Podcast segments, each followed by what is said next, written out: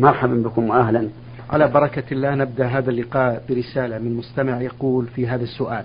فضيلة الشيخ ما هو دعاء القنوت؟ وهل الزيادة فيه جائزة؟ وخصوصا في رمضان حيث يكثر من بعض الأئمة الإتيان بأدعية مسجوعة وكلمات مترادفة. وجهونا في ضوء هذا السؤال مأجورين.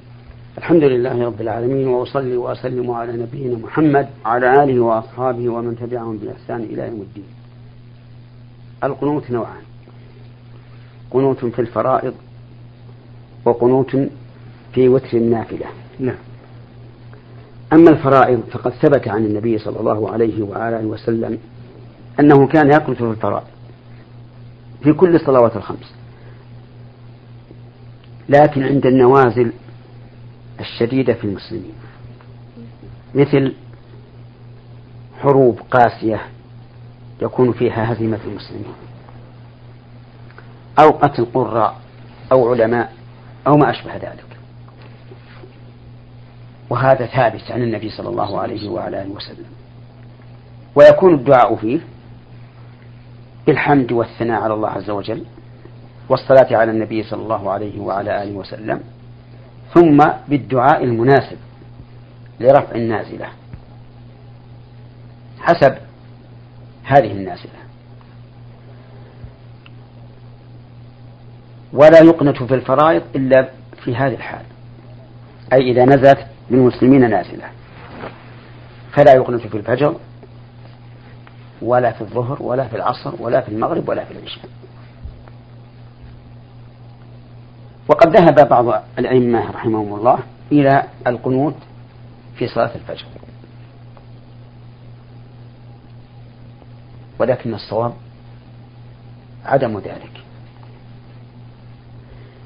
إلا أنه لما كانت هذه المسألة من المسائل الاجتهادية فإننا نقول من صلى خلف إمام يقنت فليتابعه في القنوت وليؤمن على دعائه. قال الإمام أحمد رحمه الله إذا أتم بمن يقنت في الفجر فإنه يتابع ويؤمن على دعائه. وهذا من فقه الإمام أحمد رحمه الله. أن المسائل الاجتهادية لا ينبغي أن تكون سببا لتفرق المسلمين واختلاف قلوبهم. فإن هذا مما وسعته رحمة الله عز وجل. قال النبي صلى الله عليه وعلى آله وسلم إذا حكم الحاكم فاجتهد فأصاب فله أجران وإن أخطأ فله أجر واحد.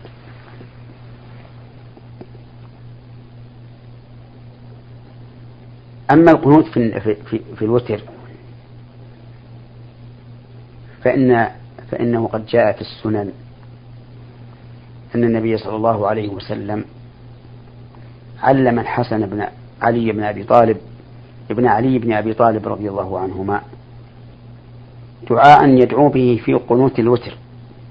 اللهم اهدني فيمن هديت وعافني فيمن عافيت وتولني فيمن توليت وبارك لي فيما أعطيت وقني شر ما قضيت. فإنك تقضي ولا يقضى عليك. إنه لا يذل من وليت ولا يعز من عاديت. ولا بأس أن يزيد الإنسان دعاء مناسبا تحضر به القلوب وتدمع به العيون لكن لا على ما وصفه السائل من الأدعية المستوعة المتكلفة المملة. حتى حكى لنا بعض الناس أن بعض الأئمة يبقى نصف ساعة أو أكثر. وهو يدعو.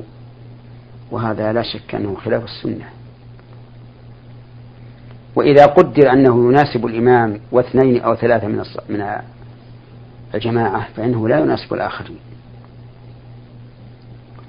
ومما يأتي في هذا الدعاء ما يقوله بعض الناس. يا من لا يصفه الواصفون ولا تراه العيون. وقد تكلمنا على قولهم ولا تراه العيون في حلقة سابقة. وكذلك أيضا لا يصفه الواصفون. هذا غلط عظيم. وهذا لو أخذ بظاهره لكان تقريرا لمذهب أهل التعطيل الذين ينكرون صفات الله عز وجل. ولا يصفون الله بشيء. وهي عبارة باطلة. وذلك لأن الله تعالى موصوف بصفات الكمال. فنحن نصفه بأنه السميع العليم البصير الملك القدوس السلام المؤمن المهيمن. نصفه بأنه ذو الجلال والإكرام. نصفه بأن بأنه بأن له وجها وله يدين وله عينين. نصفه بكل ما وصف به نفسه. فكيف يصح أن نقول لا نصفه الواصفون؟ لا يصفه الواصفون. هذه عبارة باطلة. ولو علم الأئمة الذين يدعون بها بمضمونها ما قالوها أبدا. صحيح أننا لا ندرك صفات الله أي لا ندرك كيفيتها وهيئتها لأن الله تعالى أعظم من أن يحيط الإنسان علم أي يحيط الناس علما بكيفية صفاته. ولهذا لما سئل الإمام مالك رحمه الله وكان جالسا يعلم أصحابه فقال له رجل يا أبا عبد الله الرحمن على العرش استوى كيف استوى؟ فأطرق مالك رحمه الله برأسه وجعل يتصبب عرقا. لأن هذا سؤال عظيم. ورد على قلب مؤمن معظم لله عز وجل فتأثر هذا التأثر. ثم رفع رأسه وقال يا هذا الاستواء غير مجهول والكيف غير معقول والإيمان به واجب والسؤال عنه بدعة. رحمه الله. قولها الاستواء غير معلوم غير مجهول يعني أنه معلوم. فهو العلو على الشيء علوا خاصا به. الكيف غير معقول لأنه لأن الكيف لا يمكن أن يدركه العقل. فالله أعظم من أن تحيط به العقول. الإيمان به واجب يعني الإيمان بالاستواء بمعناه وجهل حقيقته. التي هو عليها واجب لأن الله أخبر به عن نفسه. وكل ما أخبر الله به عن نفسه فهو حق. والسؤال عنه أي عن كيفية الاستواء بدعة.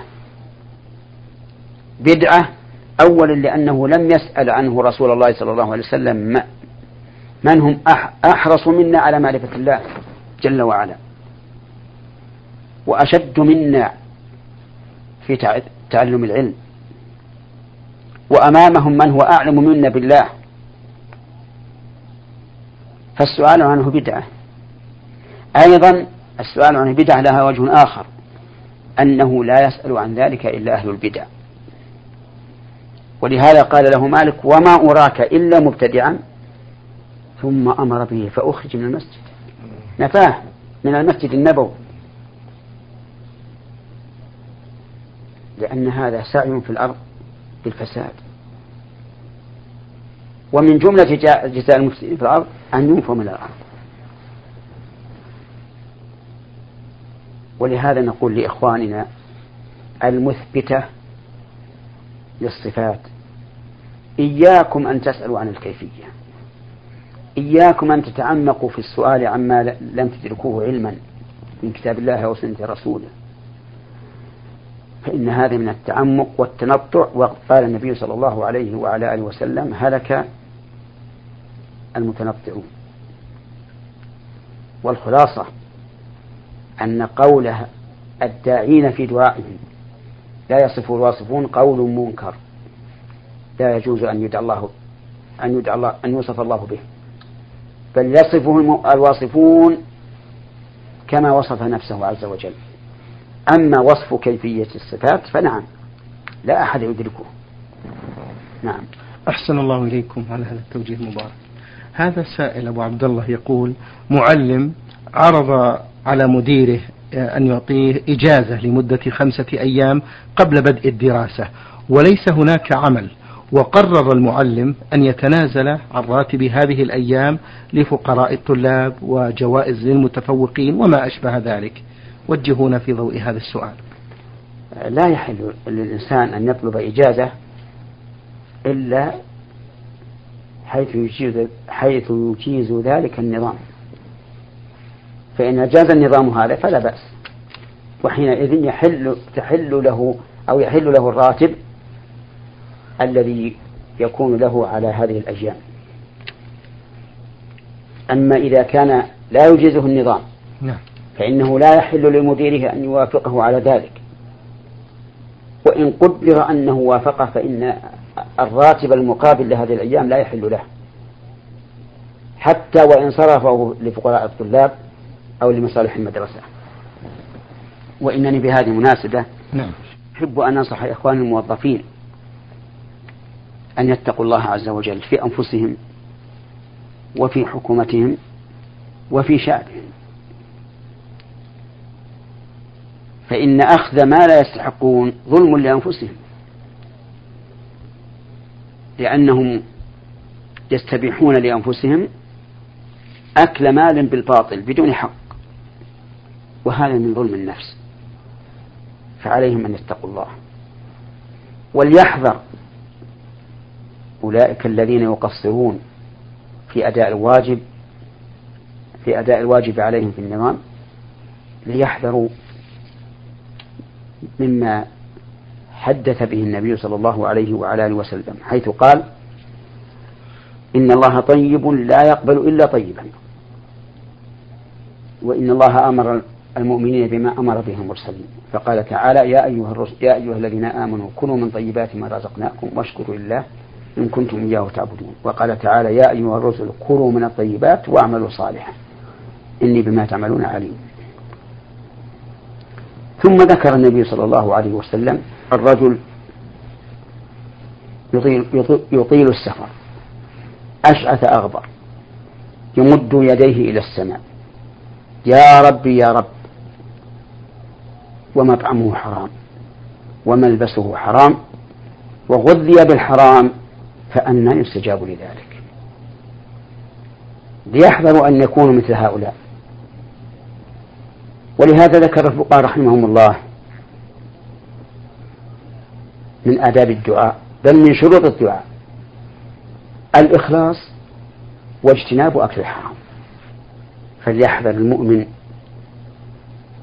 من التهاون في أداء ما يجب عليه أداؤه من العمل سواء كان في الحكومة أو في القطاع الخاص.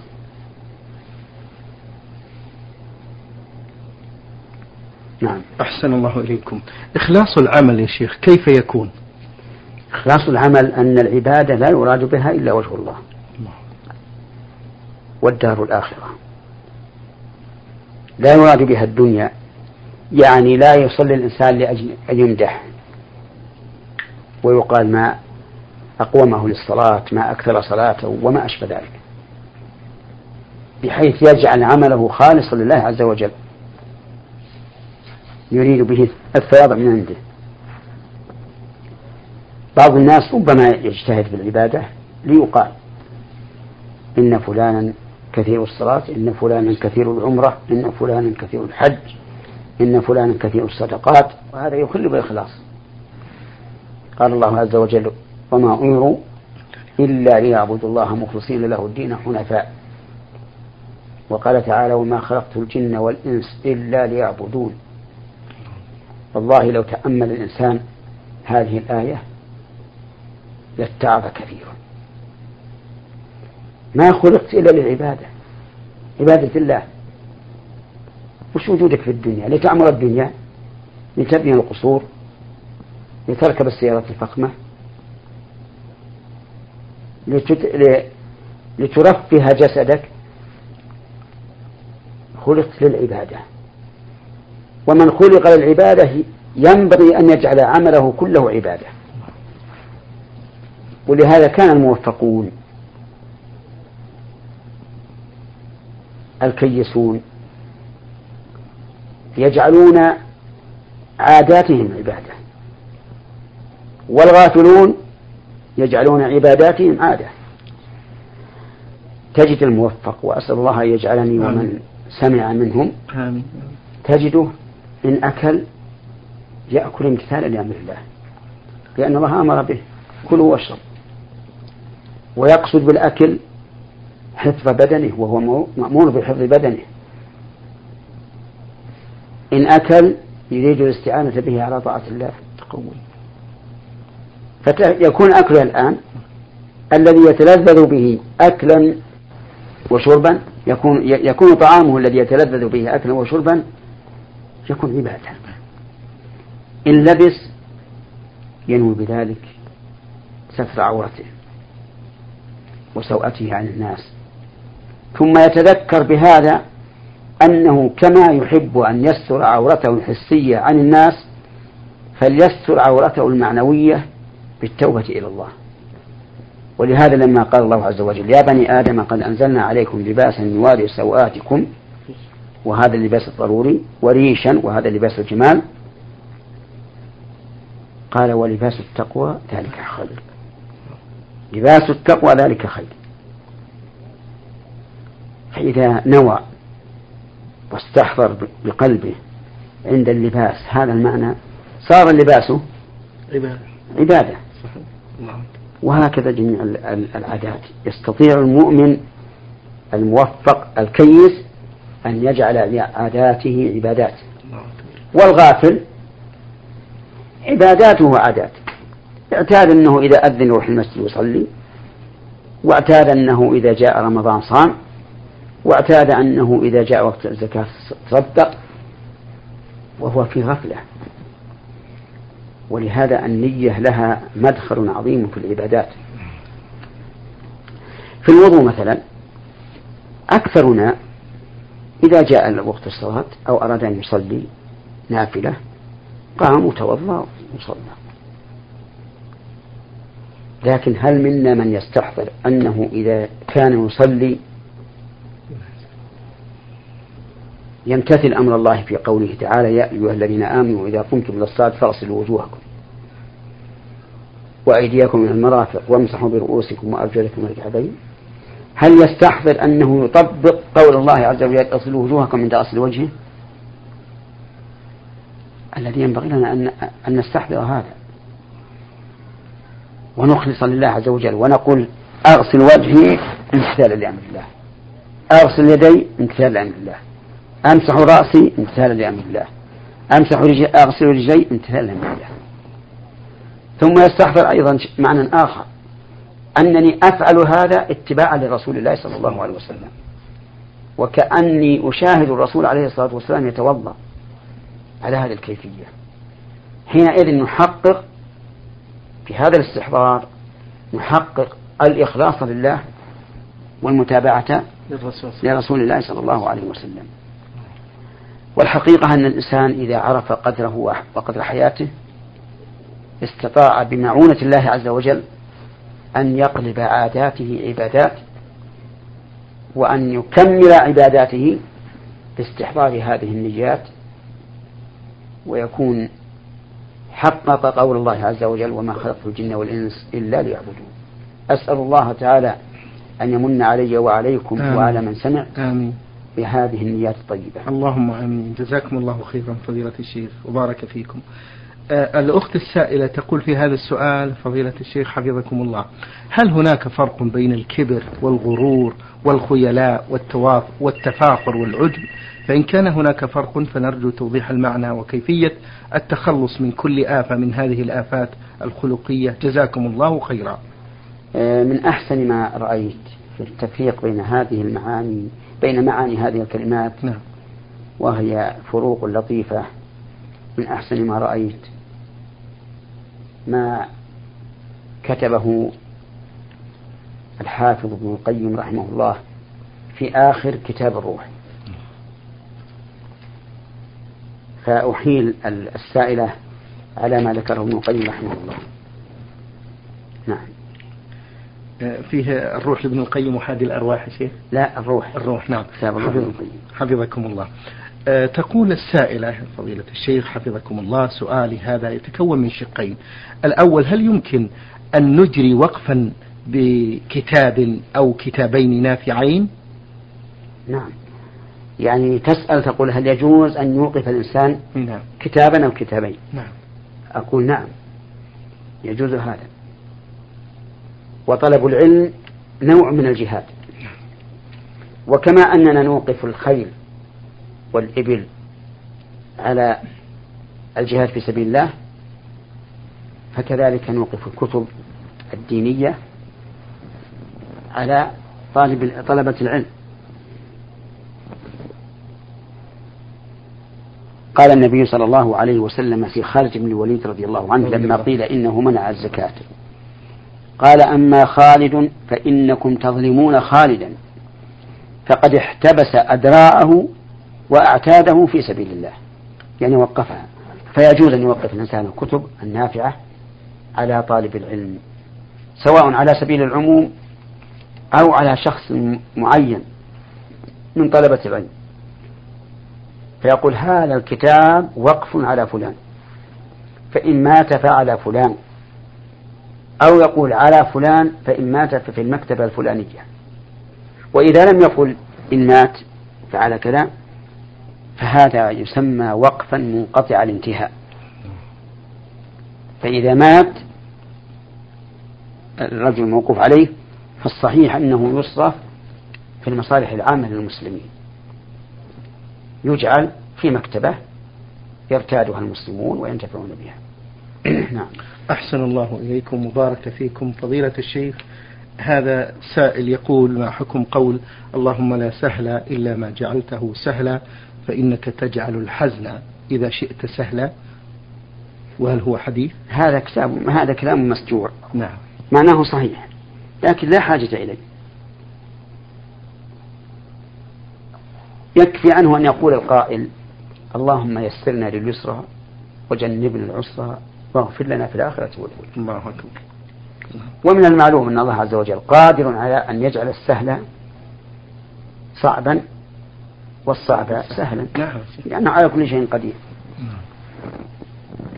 وفي هذه المناسبة أنصح طيب. إخواني الحريصين على الدعاء في الصلاة وفي أوقات الدعاء مثل بين الأذان والإقامة وفي في الدعاء في عرفة وفي الدعاء في مزدلفة. أن يحرصوا أتم الحرص على الدعاء بما جاءت به السنة.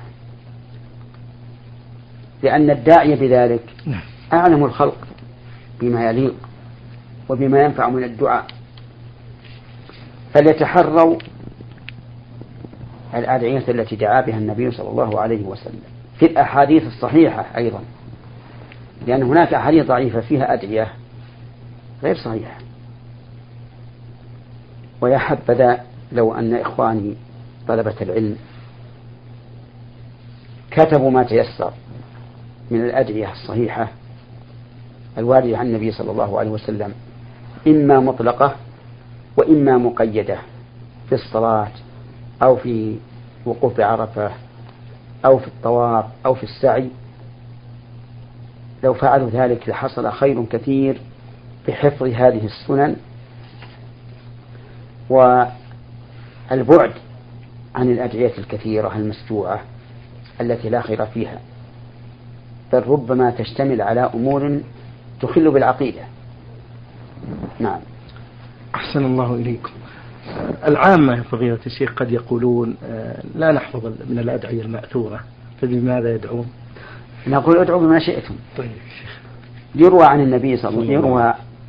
عن النبي صلى الله عليه وسلم أن أعرابيا قال له يا محمد أنا لا أحسن دندنتك ولا دندنة معاذ ولكني أسأل الله الجنة وأستعيذ به من النار. فقال حولهما ندندن. فالمسلم كل يعرف أن يقول اللهم اغفر لي. يعني لو تكرر اللهم اغفر لي في الطواف كله كفى. الله أكبر. مع أن الإنسان حاجاته مختلفة. يقول اللهم اغفر لي اللهم ارحمني اللهم أغنني من الفقر اللهم اقض ديني اللهم هيئ لي زوجة صالحة اللهم أصلح لي في ذريتي. كل يعرف هذا. لكن مع الأسف أن الناس ابتلوا بأشياء ما أنزل الله بها من سلطان. ومن ذلك الأدعية التي تقال في الطواف في كل شوط. تجد غالب الطائفين وإن كانوا والحمد لله الآن بدأوا يقلون غالب الطائفين معهم كتيب. دعاء الشوط الأول دعاء الشوط الثاني الثالث الرابع إلى آخره. حتى أنهم يقولون هذا مقام العائد بك من النار. يريدون مقام إبراهيم وهم بالجهة الغربية. مقام إبراهيم بعيد عنهم.